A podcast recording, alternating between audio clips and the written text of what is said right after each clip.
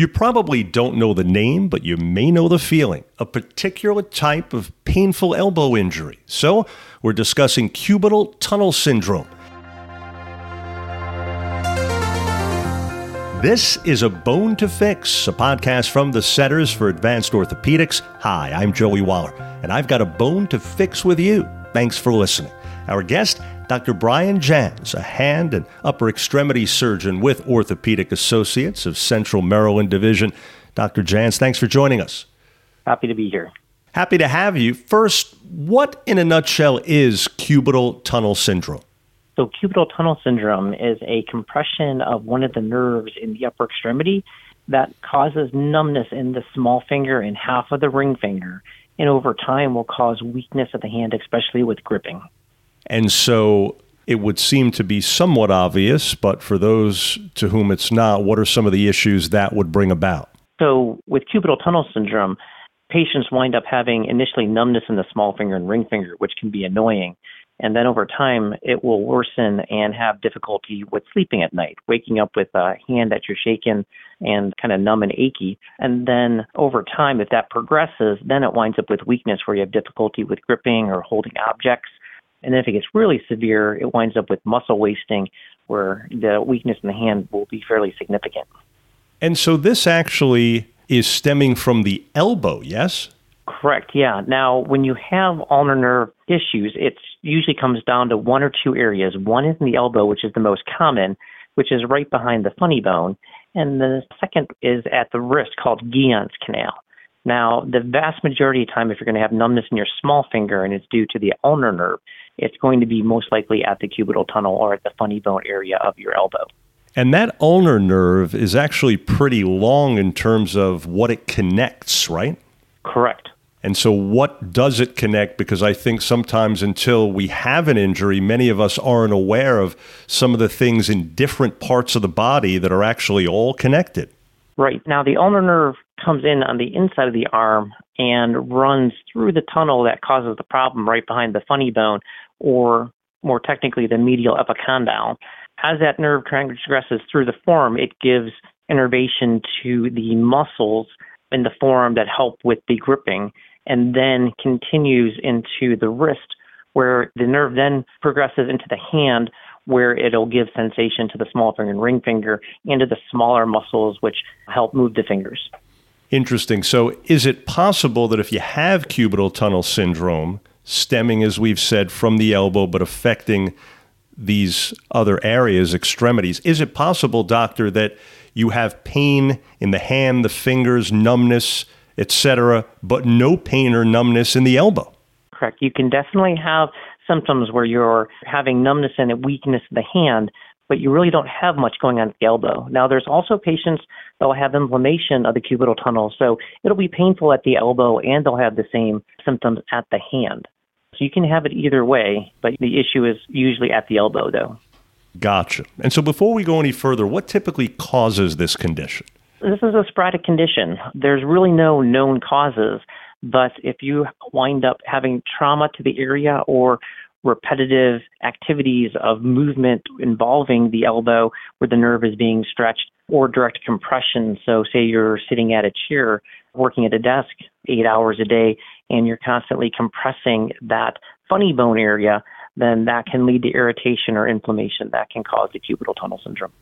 So, when you say compressing, you mean kind of the manner in which a lot of people might hold their arm and position their elbow, right? Correct. So, what should you try to avoid there to keep away from this happening as much as possible on your own? So, if you are developing symptoms, some of the home remedies that you can use are avoiding activities in which you're bending your arm for a long period of time. Also, if you're using a computer, make sure that your chair is not too low or you're not resting your elbow on that armrest. You can also avoid leaning on your elbow or putting pressure directly on that area where the nerve runs right behind the funny bone. How does cubital tunnel syndrome differ from tennis elbow? So, tennis elbow is going to be an inflammation of the epicondyle. So, the nerve actually isn't involved, it's more of a tendon inserting onto the bone that is torn off a little bit. And that's going to be more ache and pain, especially with extension and flexion of the wrist or gripping. But your pain and discomfort is going to be fairly specific at the elbow and radiating up and down. Cubital tunnel syndrome is going to be more of an irritation, inflammation, or compression of the nerve in which you're going to have that numbness, tingling, and weakness of the hand, plus or minus the discomfort at the inside of the elbow. Now, I had several years ago tennis elbow myself, and I'm wondering if something that applies with that applies to cubital tunnel syndrome. Namely, we were talking a moment ago about trying to protect yourself against this. And I know one way from experience now, unfortunately, is when you're working out, let's say lifting weights, you want to try as much as possible to keep from locking your elbows because that is a great way, or not so great way, as it were, to put that additional burden on the elbow, right? Correct. Now, a tennis elbow, that's usually a tendonitis you're going to see in the outside of the elbow, which is going to be more on the thumb side. The golfer's elbow or medial elbow epicondylitis, you'll see more on the inside of the elbow, and it's more pain and discomfort kind of on the bump, also called your medial epicondyle. And those are very specific pains to those areas and the ulnar nerve, which runs behind the medial epicondyle, can be inflamed or achy in that area, but it usually is a different type of pain, more of a nerve type of pain as opposed to a aching and pain that you're going to have with gripping. Understood. So getting back to cubital tunnel syndrome and the gripping issues, et cetera, if you see those symptoms in a patient, how do you test, how do you diagnose to be sure that it's actually coming from that condition? So, one of the initial and best tests is the clinical examination. Being able to look at the arm, figure out what's aching, what is numb, what's tingly, will pinpoint whether or not we're looking at carpal tunnel syndrome, cubital tunnel syndrome, or a mixture of both, and whether or not there's pain and discomfort and inflammation at the cubital tunnel behind the medial condyle or weakness in the certain muscles of the hand will help us also pinpoint the diagnosis.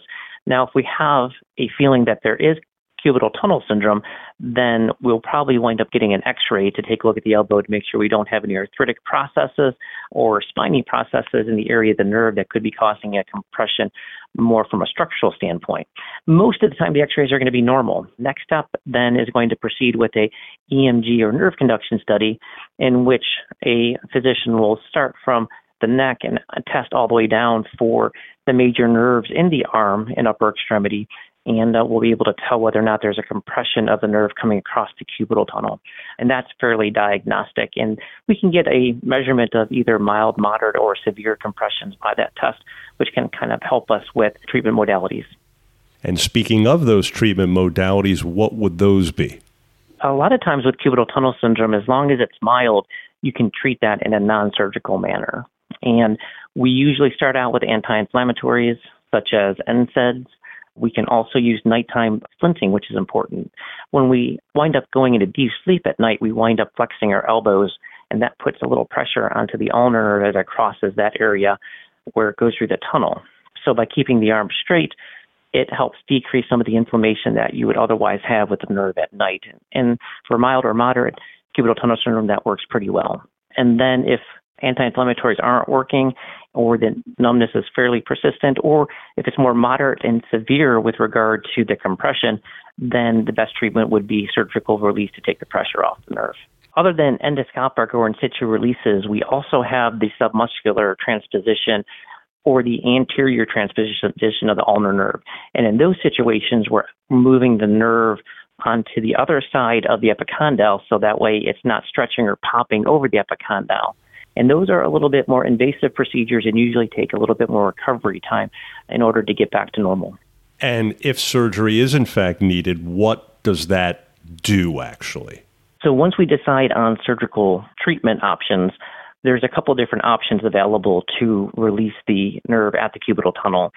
A smaller incision would be the endoscopic release, where an incision is made several centimeters and with an endoscope very similar to carpal tunnel, we'll go in there with an endoscope and a blade and safely release the cubital tunnel endoscopically. Another option is to make a smaller incision and release the cubital tunnel, but leave it in its same position, called an in situ release. And then finally, Doctor, baseball fans, I don't know if you're one, Doc, but those like myself are familiar with the term ulnar nerve or the name ulnar nerve because it's associated with Tommy John surgery for pitchers that hurt that particular part of the body. But we're not talking about that here, right? No. Now, with Tommy John surgery and with injuries when pitching, that's related to your ulnar collateral ligament, which is in the same area, but that's more of a structural issue with stability of the elbow. Now, you can also have cubital tunnel syndrome and nerve issues with injuries to the ulnar collateral ligament. So sometimes those are dealt with or treated hand in hand.